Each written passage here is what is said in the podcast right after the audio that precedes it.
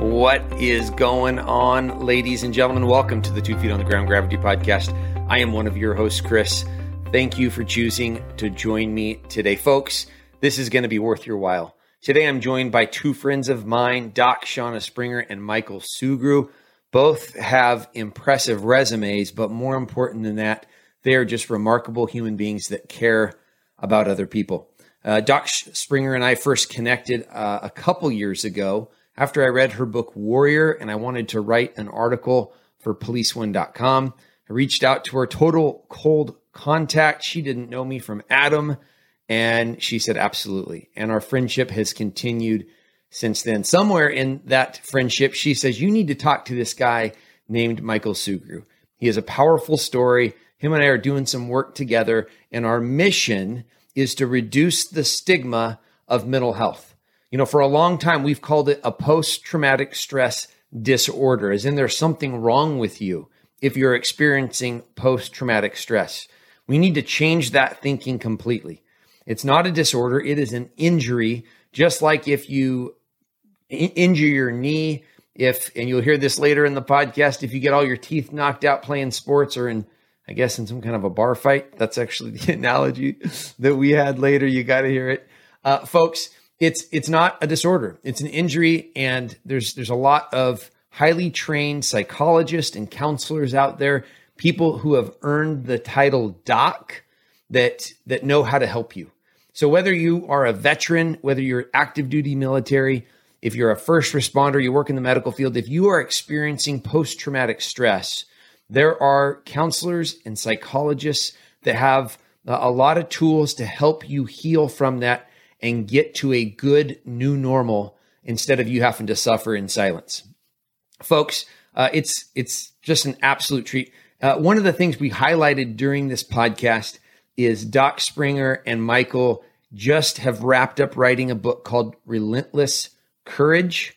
It's a story. Uh, it tells Michael's story.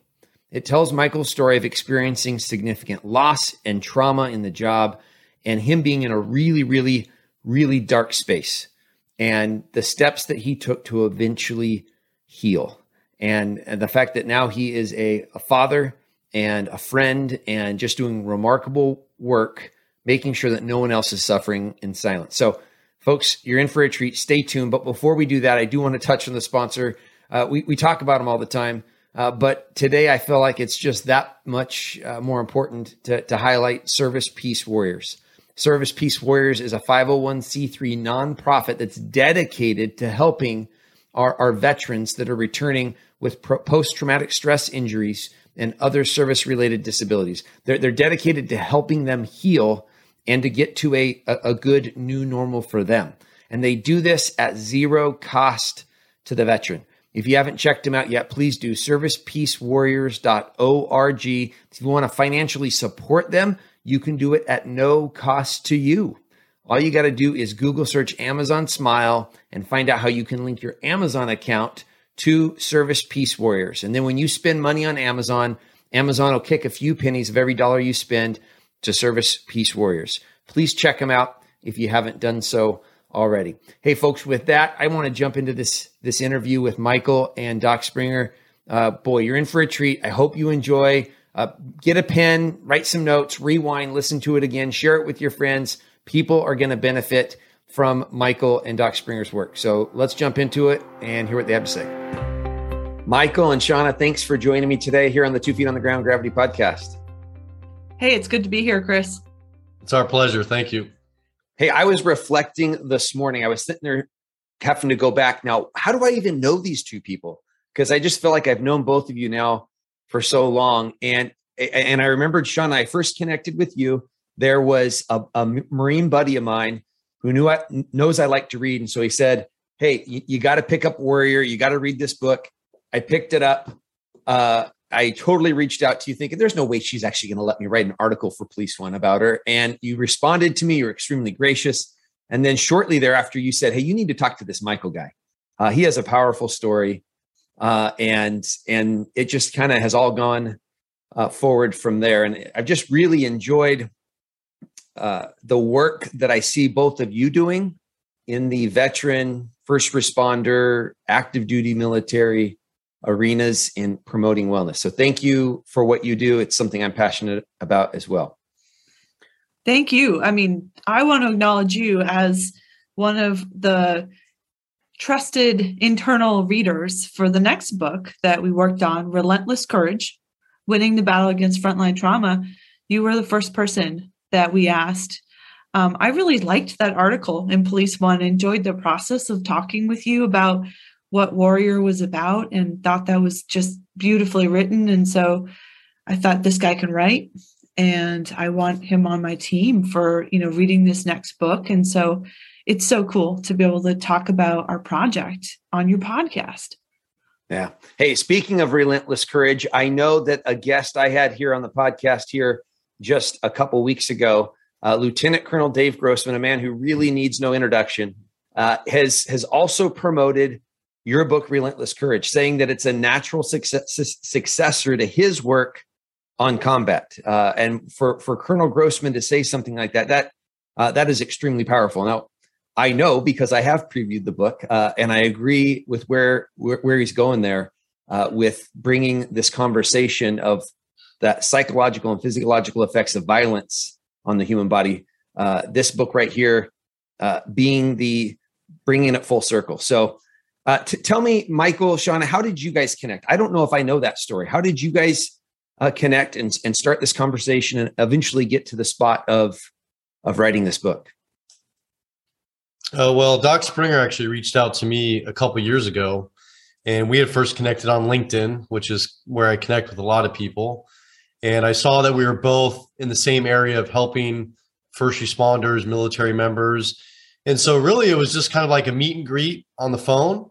And we were talking, and she was talking about the stellate ganglion block procedure and talking about Stella and her book Warrior. And really, I just I just had this great feeling when I was talking to her and knew that we were a natural connection. And after that first discussion, we kind of just left it like that for a while. And I was following Doc Springer, um, reading her articles and seeing her updates. And I believe it was probably eight or nine months later where Doc Springer reached out to me and we had a pivotal phone conversation. And early on, I forgot to mention this, but when Doc Spring and I first talked, she said, Hey, have you ever thought about writing a book? And actually, I said, You know what? It's funny that you asked me that because I've been asked that a few times. And um, I used to be a really, really good writer. And I said, But I'm burnt out on 20 plus years of report writing in the military and law enforcement. And so she kind of sat with that for a while when we re engaged. And I'll let Shauna take this part over. I was like, this this story, you know, it needs to be needs to be written up. And I like writing. I really enjoy it. And so we decided that we would do something really different for this one, which was really fun and challenging for me, which was to really interview Michael, not as though he were my patient, but just to really hear him as a trauma psychologist uh, with that background and hear the things that maybe he wasn't even quite saying in words, but he was telling me with his presence and his heart and like all of what he was bringing to this courageous story that he was sharing of really going through deep trauma, betrayal, coming through to a time of mental health crisis where he wanted to end it all, and then coming through to healing. Um, that story that he shared with me really stayed with me. And I thought, you know, yes, I am willing to invest a year and a half of my life hearing this story and then getting into his getting into his mind and his heart in a way and writing it as though I were him. And then writing my impressions and insights as a trauma psychologist about what his story would would what his story would help us all understand about trauma and healing.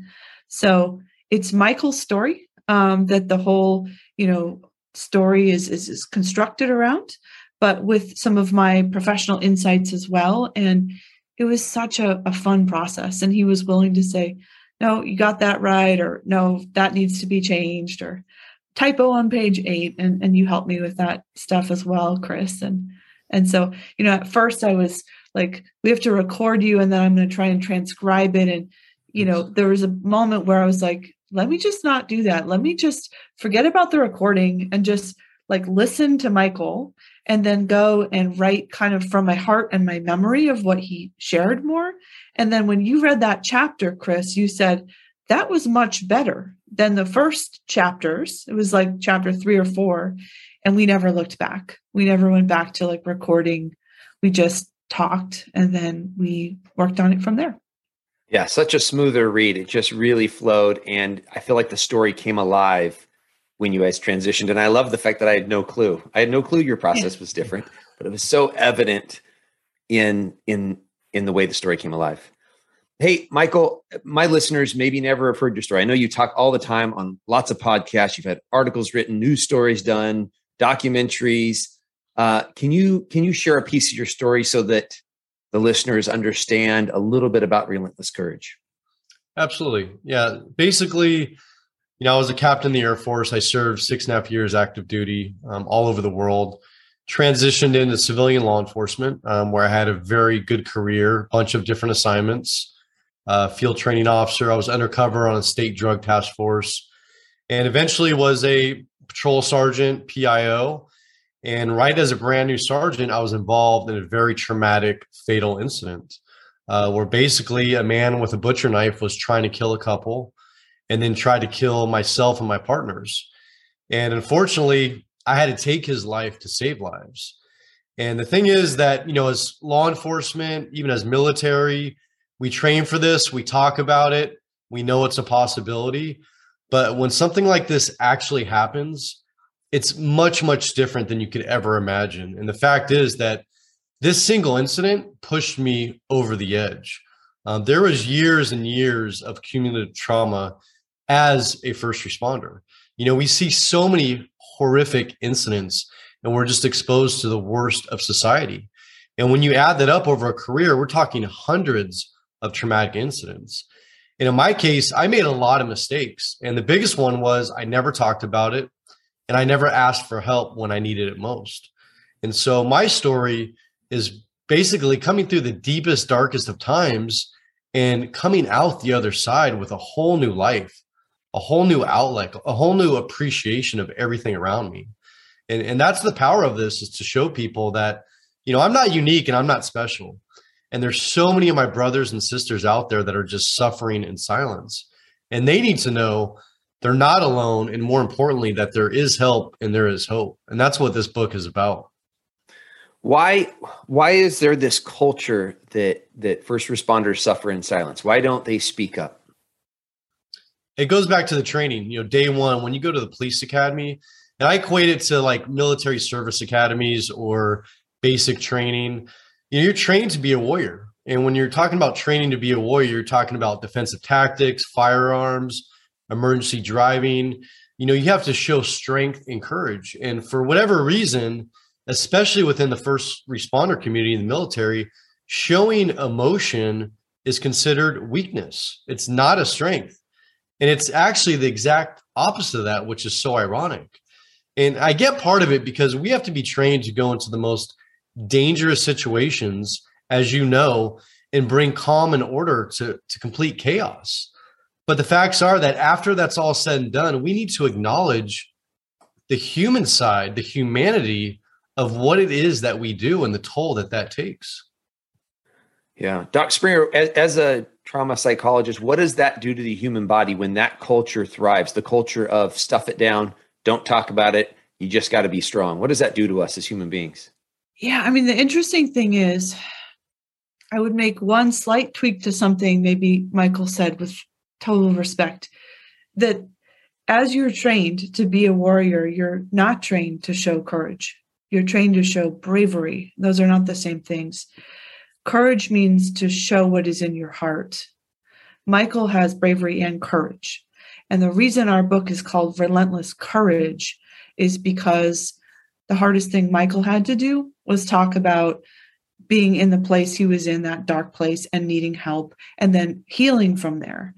This book is about Michael's courage. And also, you know, there's some bravery, but like he said, there are so many brave people.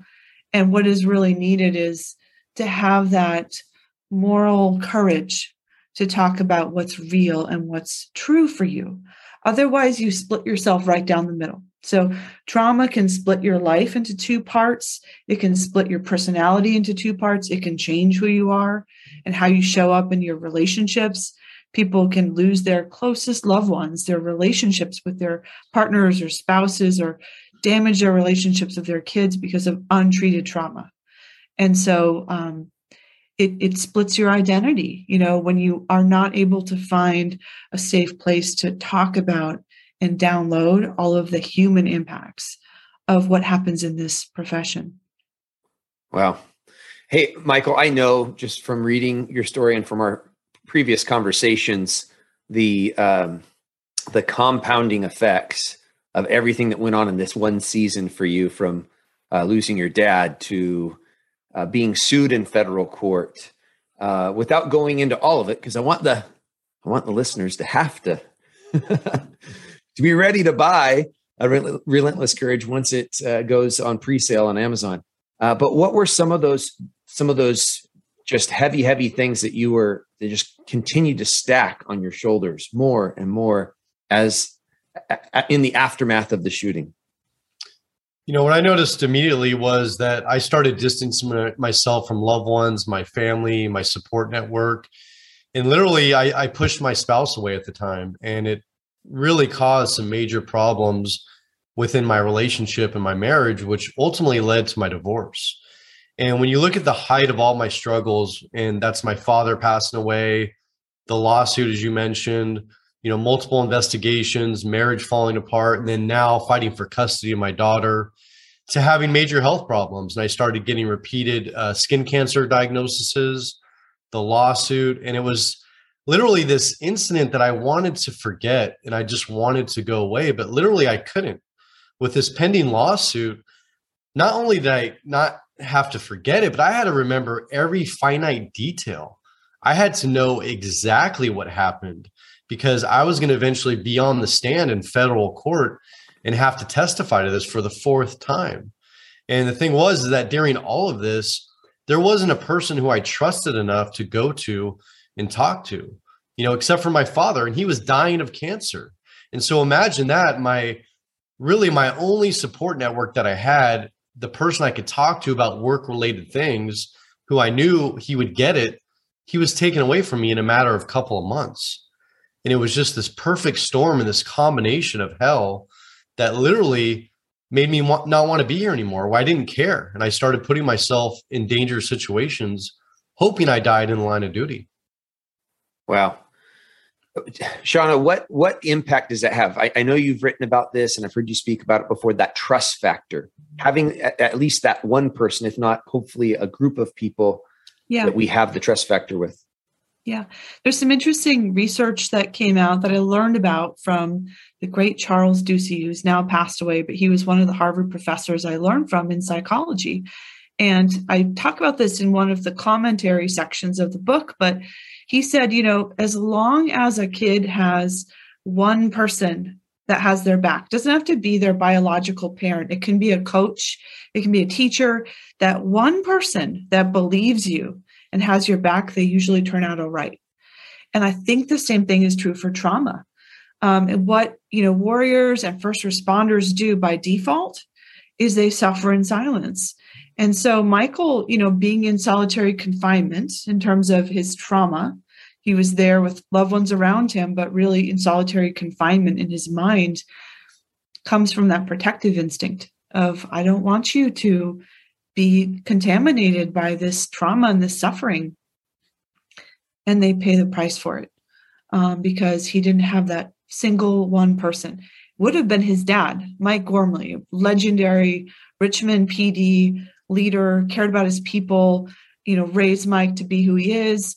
Would have been his dad. And he lost his dad to a horrible, brutal cancer, um, right as his life was unraveling and he was sitting in this courtroom being unzipped which is like the the worst kind of disclosure there's therapeutic disclosure you know when you talk to somebody you control your narrative and you tell your story to somebody who's trustworthy and then there's being in a deposition with a video in your face and the the father of the man you had to shoot and kill sitting right across from you or sitting in a courtroom with the man's identical twin brother saying murderer behind you for years in a courtroom.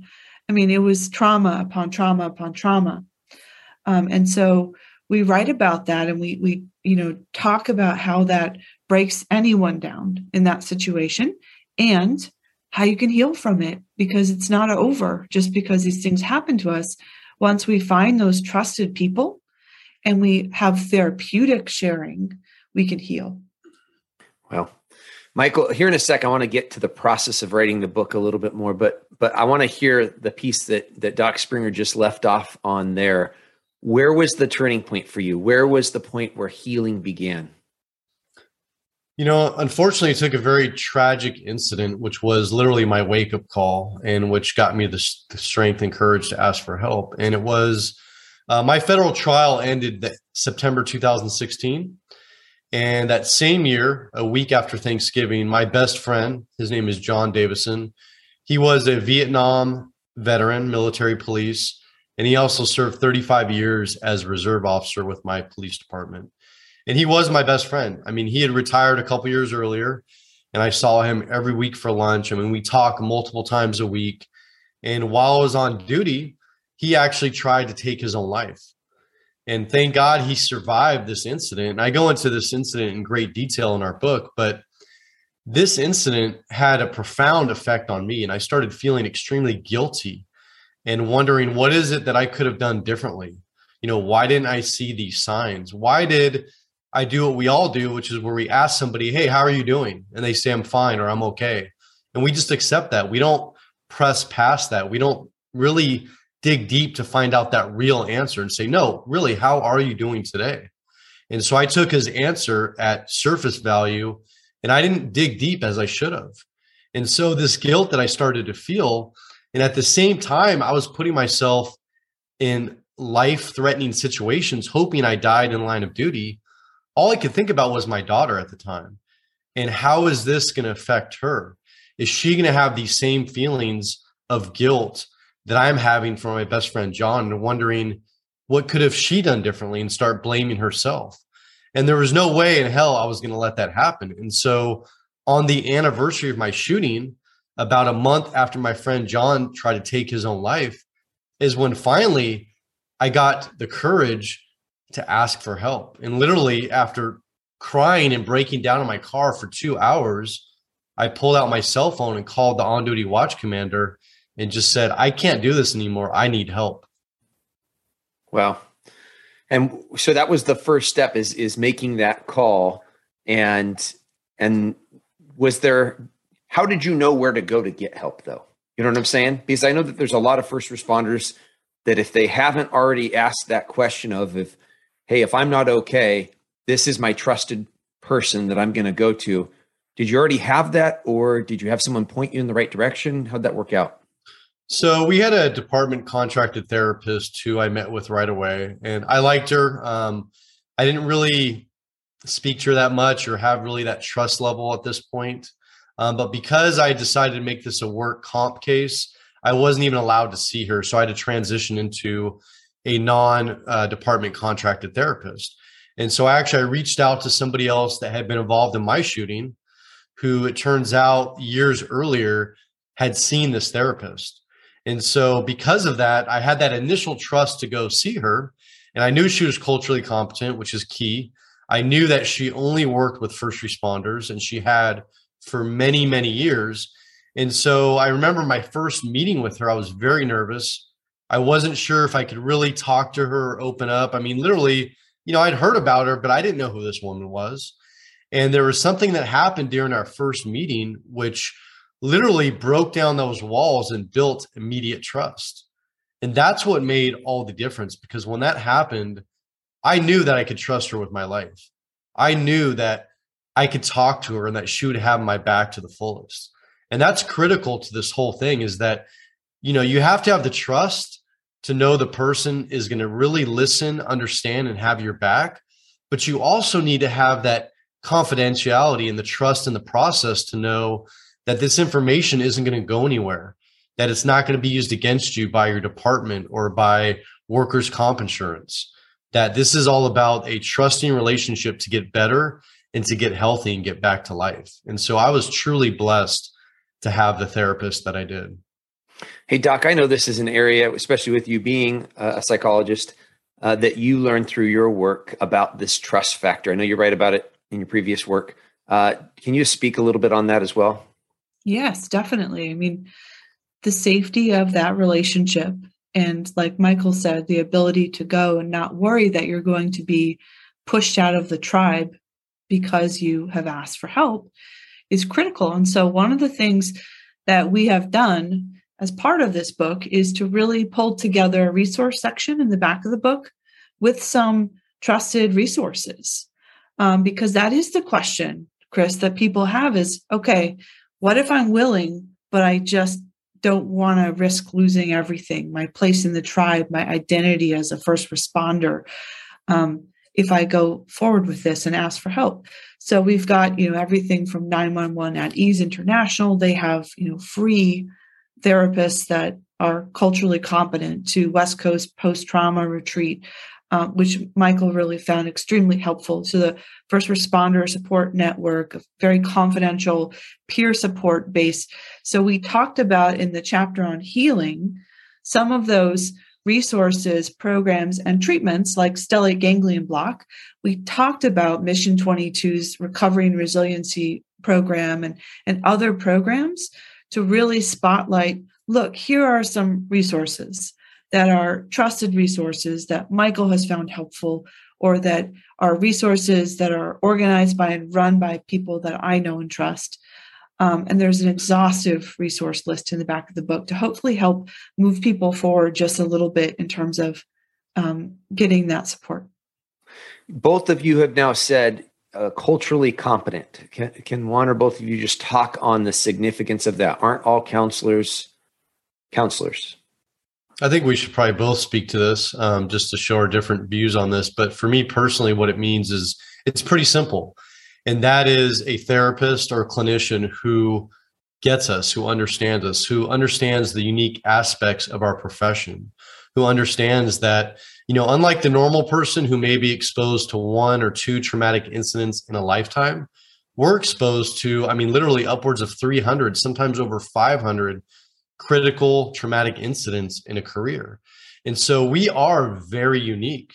I mean, we're similar to military and combat veterans, but we're also unique in that we have some differences in that. And as a first responder, especially as law enforcement, we're literally in combat every single day for potentially up to 30 years. And even within first responders, you know, there's differences between paramedics, dispatchers, firefighters, police officers. And so these therapists, not only do they need to understand each type of first responder, they need to know the differences. They need to know the job. Um, it needs to be part of their culture, not something they just read about or went to school on, but they've actually lived it. And, and that's actually key to this is just knowing that when you go in there, you're not going to traumatize your therapist and walk out of there worse than you were before you walked in. And that's what you need. So you need someone who gets it and understands this.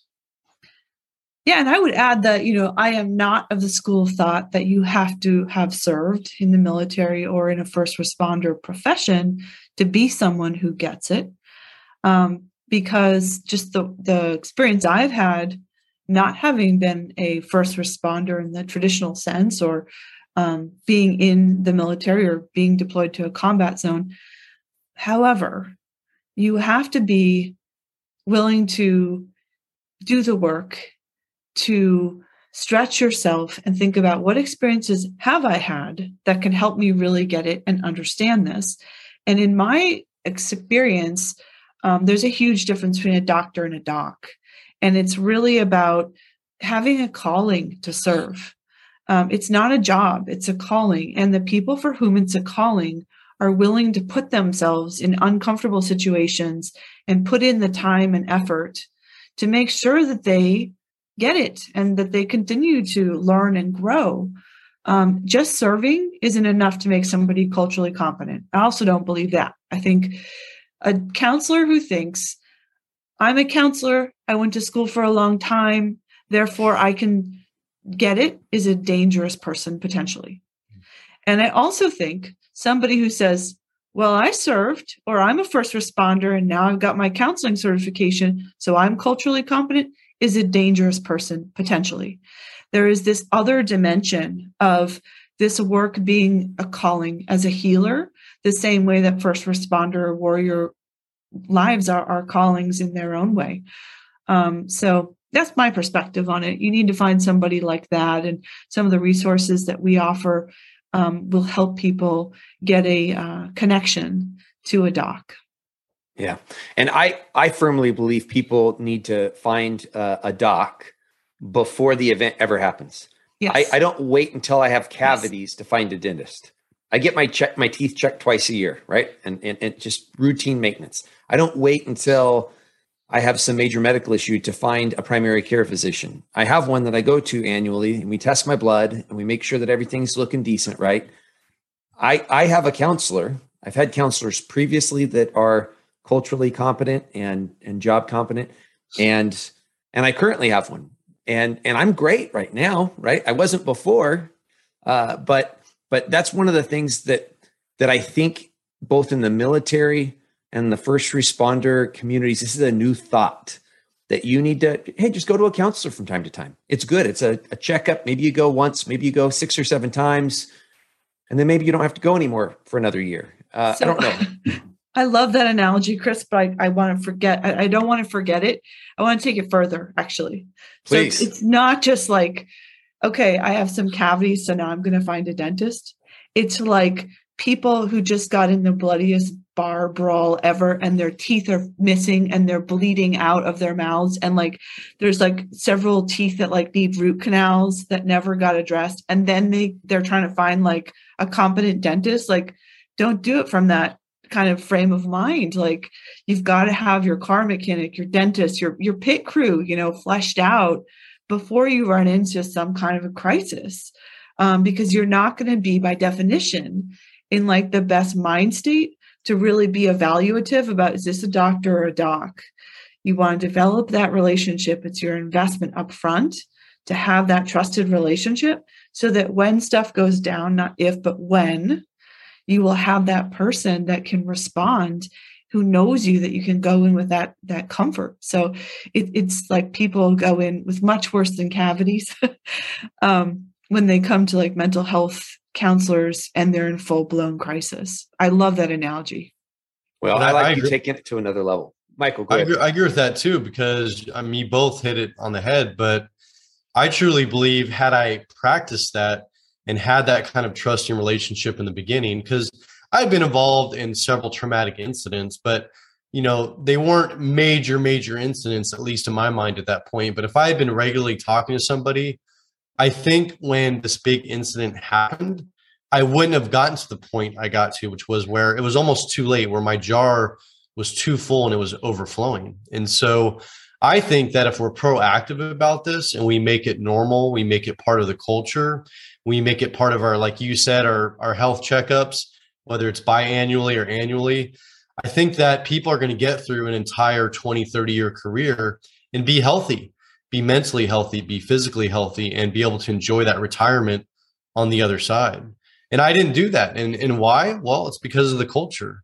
And so, you know, Chris, to your point, and Shauna, we need to change that culture and let's embrace this. Let's let's make it normal. But you know, the key is too, let's build those trusting relationships yeah. before that big, big major incident, like where Doc Springer's talking about, where the teeth are falling out and you're in this, you know, bar brawl. It might be too late at that point. So let's build those relationships early on.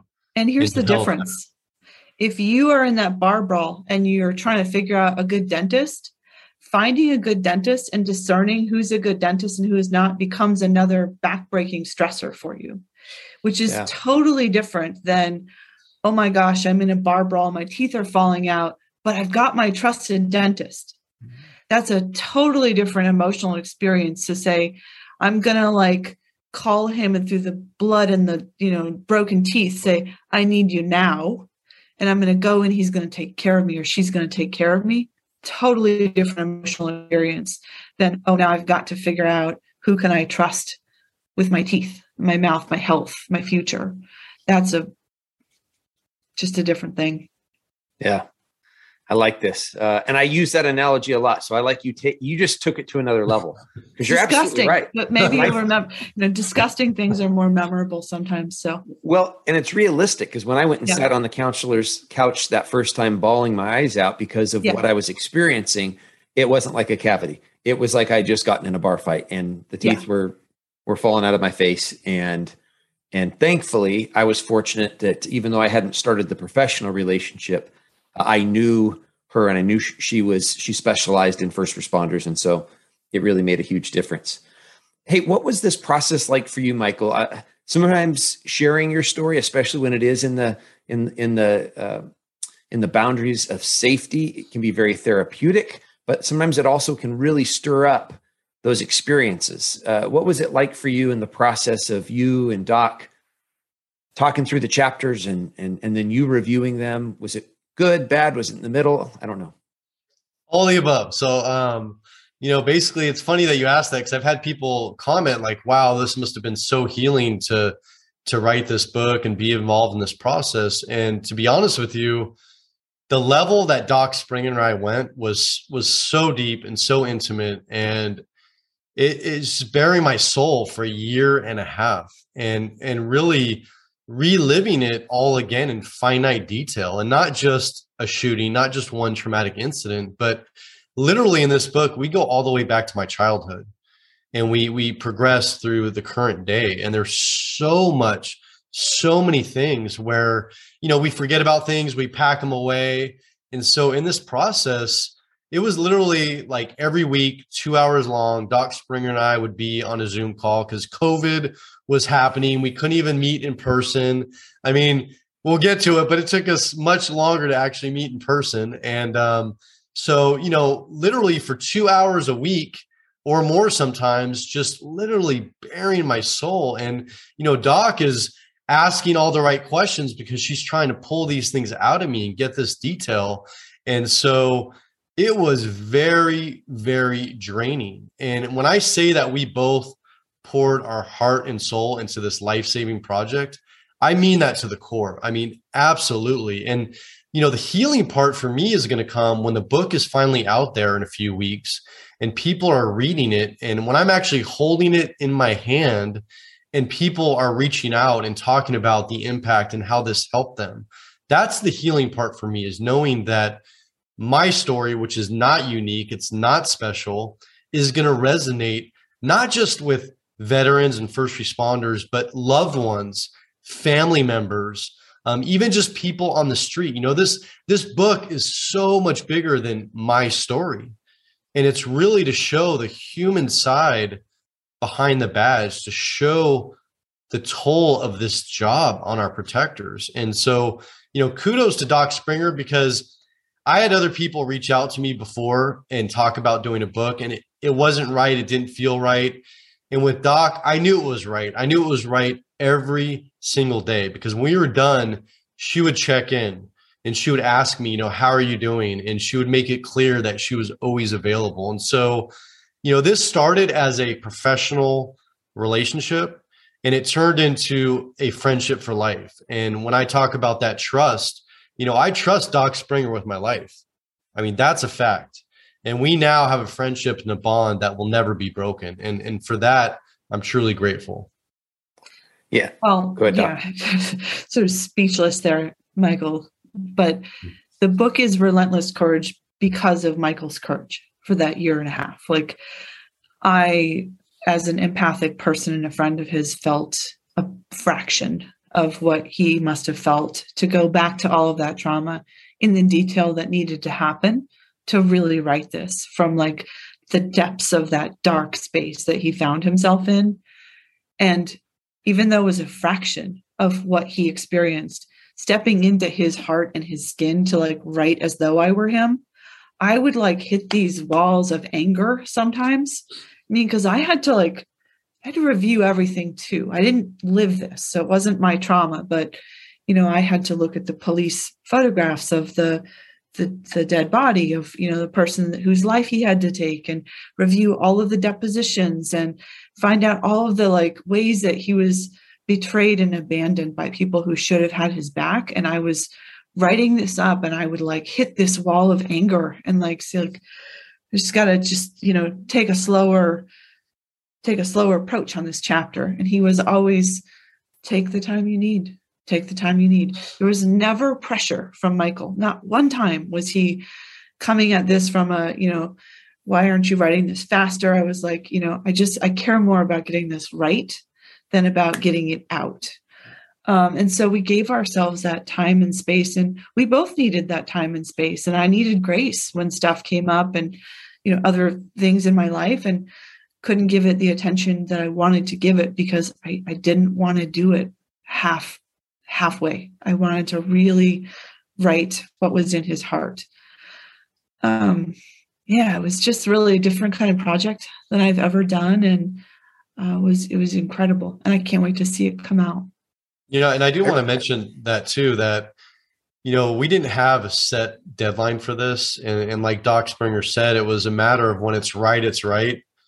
And when it's ready, it's ready. And so that's why I loved about this whole process is that it is ready and it is absolutely right. And we know it's right. And it's, it's the time for it to be out there. And so I'm just grateful that to have this process and to have this friendship. And, and it's, nothing like this i don't think has ever been done before I'll, I'll, be honest with you i think this book is groundbreaking it's very unique um, and it's going to save lives and that's what it's all about is saving lives i don't think it's just to and, and you touched on this michael i don't think it's just to impact first responders and military i, I think this is to Im- impact if you look at what america's what the world has, has had happen over the last couple years there's been a lot of people that have experienced loss and trauma one of our universal experiences as human beings. And I mean, you you you hit the nail on the head.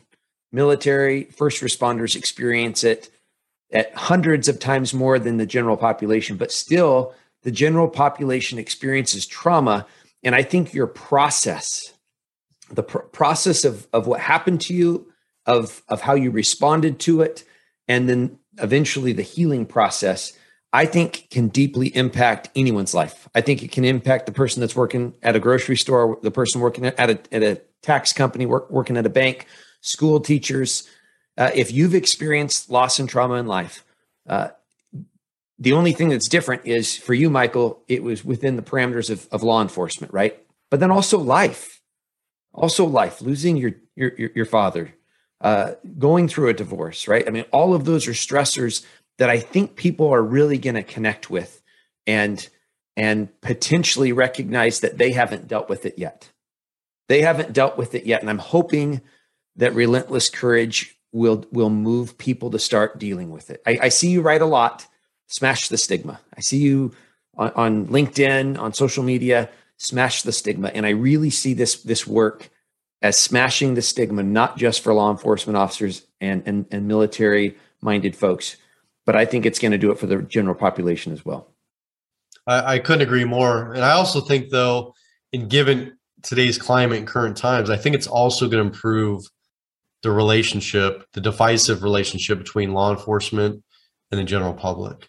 And we need to do, when I say we, I mean we as first responders need to do a better job on educating the public on what it is that we see, on what it is that we do, and the toll that it takes the public needs to see our human side. They really do.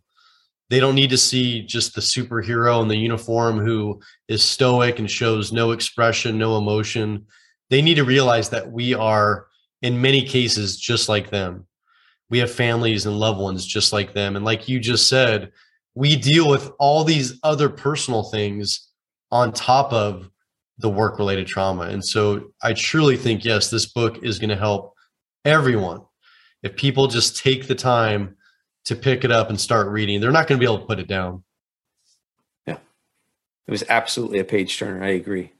Hey, are you guys thinking about doing an audio uh, option? I know that there's some folks that that don't like to read. I love reading, but but for those that don't, yeah, I think we should. You know, I, I did that for Warrior with uh, Major Scott Huesing and uh, Eddie Wright, and that was really helpful for a lot of people a lot of people don't have time or bandwidth to read a book but they will take in a audiobook and so the one thing i learned from that is it has to be in our own voices something this personal, like it has to be Michael and me reading this book. He reads his parts, I read my part. Um, and I think there's going to be, you know, a unique, a unique value in people hearing it in our own voices. So we haven't started to look at that process yet. Um, I know that I want creative control on that so that nobody can say, oh, we're going to hire this person from Hollywood who's like a professional voiceover actor to play you. Like that isn't going to work.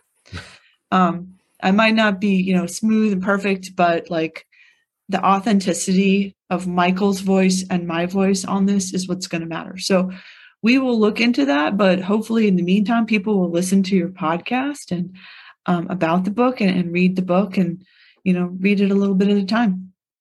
And it's a fast read. It really is. The way you guys break down the chapters between it being in Michael's voice and then in your voice, Doc, it uh, it's an extremely fast read and uh, totally worth picking up. Hey, do you guys have an idea of when it is going to go for pre-sale? Yeah, I think um, I don't know if we'll get to do pre-sale um, because Amazon doesn't really allow for a lot of predictability around that. It's probably going to be more like a thunderclap, and um, you know, it'll be like, okay, everybody, like it's going to be posted in the next couple of days. Okay, it's posted. Please go and buy a copy today. Um, help us launch this, you know, this effort. So probably like the first couple weeks of April, I'm hoping. Um, we're still waiting on one endorsement from somebody who's really important to me.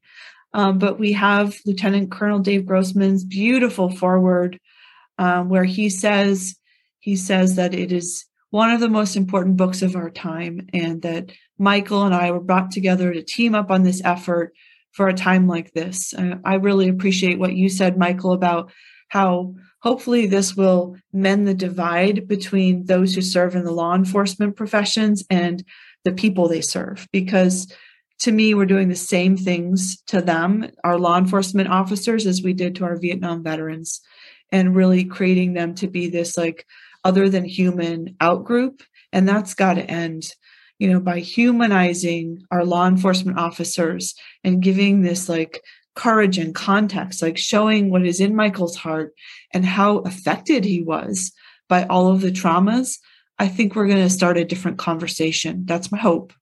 So um, probably yeah, early April. I like it. How do we do a better job of that, Michael? How? And, and this is the, the, the reason I'm asking the question is, I like to focus on what I have control over. I can't control all of society. I can control me, right? I, I, I can have an enormous impact on me, my mindset, my actions. Uh, so, how can we do a better job of telling our story? because again i think you're right the community doesn't know unless they have that close family member or friend who's a first responder uh, so how do we do a better job of telling our story i think we simply need to be more transparent and open um, you know as whether it's as an agency or as a person um, you know we have social media these days and if you look on social media usually it's one of two things it's usually like hey this person's been arrested uh, for this crime, or we recovered this stolen property, or here's a cop at a lemonade stand. You know, it's it's kind of like either hardcore crime or it's like fluff pieces. And you know, I know with people's attention spans, they're pretty short, but we never talk about you know these big traumatic incidents and i know we can't go into details on names and things like that for privacy reasons but we can talk about in a general sense like hey you know, our community suffered a, a, great tragedy yesterday. Here's kind of a brief synopsis what happened. You know, our our department is is reeling right now. We're trying to deal with this tragedy, but just acknowledging that this is normal. I mean, this stuff, the way it affects us, is normal, and we make it as being not normal to talk about it and to not address it. And so it comes down to showing that human side. And so we have the social media we could have more citizens academies, more training opportunities, more speaking engagements. You know, whether it's like having people like Doc Springer and I talking to people out in the community, not just law enforcement agencies, but to uh, you know civilian groups or community leaders or you know at churches, things like this. I mean, there's lots of different avenues and opportunities, and we talk about this in more detail in the book. But it's really simply being more open and transparent and, and just showing the human side. And it honestly starts with leadership. If you have somebody at the top, whether that's a chief who embraces this and supports this, and we actually have a chief who read our manuscript and gave us a very strong endorsement. And he's one of those chiefs who I've met and he lives it, he preaches it, and it filters down to his officers. And so they live it and they preach it. And it really comes down to solid leadership who believes in it and lives it. Wow. Yeah. What do you what are you what are your thoughts on that, Shauna? Yeah, I mean all all of it. Yes. Like I want to be part of helping mend that divide and helping as somebody who is in two tribes. I will be very transparent with the fact that 2 years ago my understanding of first responders was largely based on the subset of first responders and there were significantly a number of them because a lot of warriors go into first responder professions. But the subset of my clients and patients and friends that had been warriors and then became first responders, and the people who were called to first responder work because maybe their father or their mother was in that world. Um, this was a, a tribe that I, I have gotten to know in the past year and a half, two years and really been impacted by the understanding that the level of trauma faced by first responders and the sacrifice they make, having this divided world, living in a totally separate world. And, um, you know, in the foreword, um, Lieutenant Colonel Grossman talks about how just as in war, more people survive now because of body armor and advanced technology. They're getting injuries, but they're surviving. So they're living with these catastrophic injuries, but they're still with us. A kind of similar thing is happening on the streets where, like, the amount of violence that's being done is not captured by our statistics because people are surviving it because of medical innovations. But the trauma that comes with that is not getting addressed. And there's this divide between those that serve and protect and those who are protected that just don't understand each other's worlds.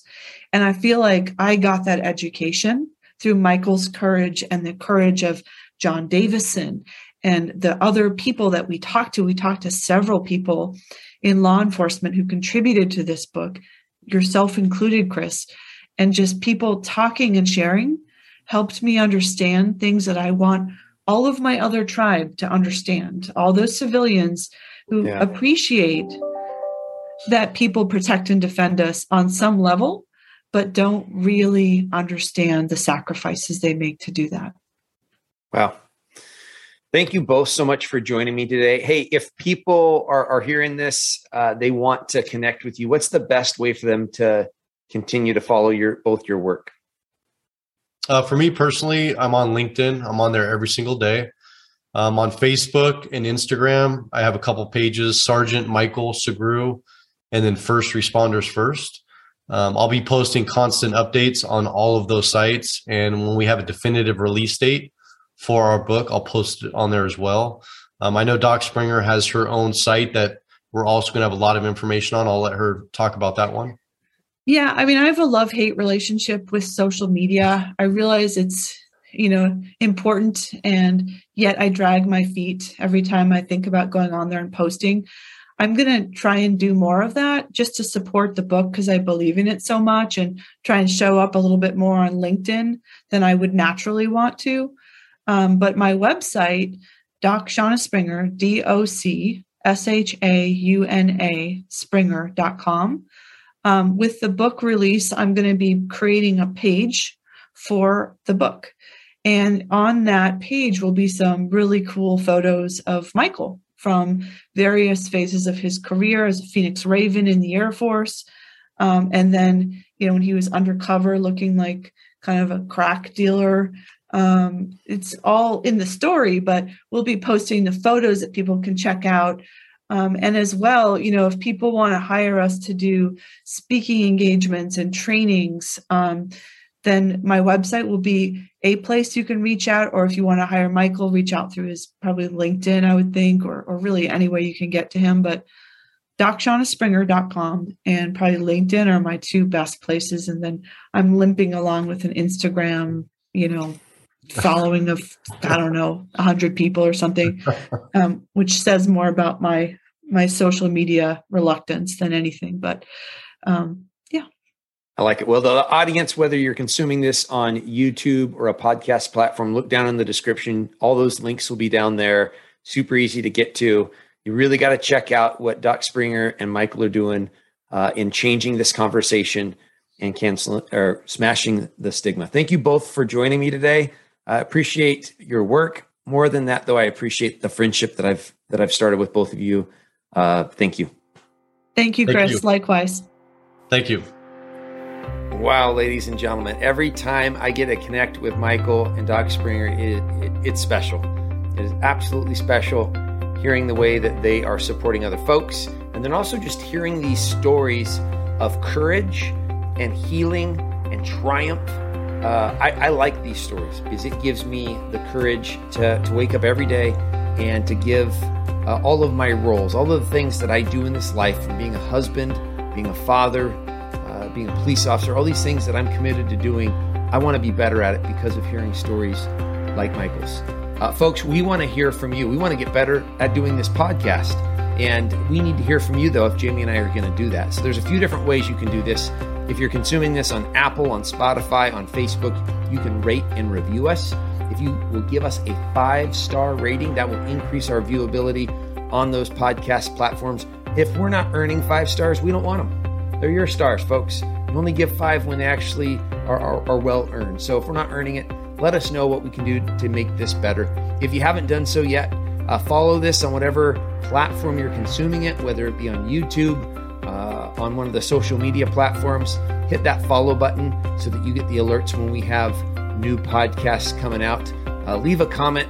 Uh, shoot me an email at chris at gravityct.com and let us know how we're doing. Maybe give us different Marriage Monday topics for Jamie and me to tackle, or you can let us know of future guests. Folks, we only get to live this life once. Uh, let's go out and take care of each other uh, and take care of ourselves. Love you guys. Take care. God bless.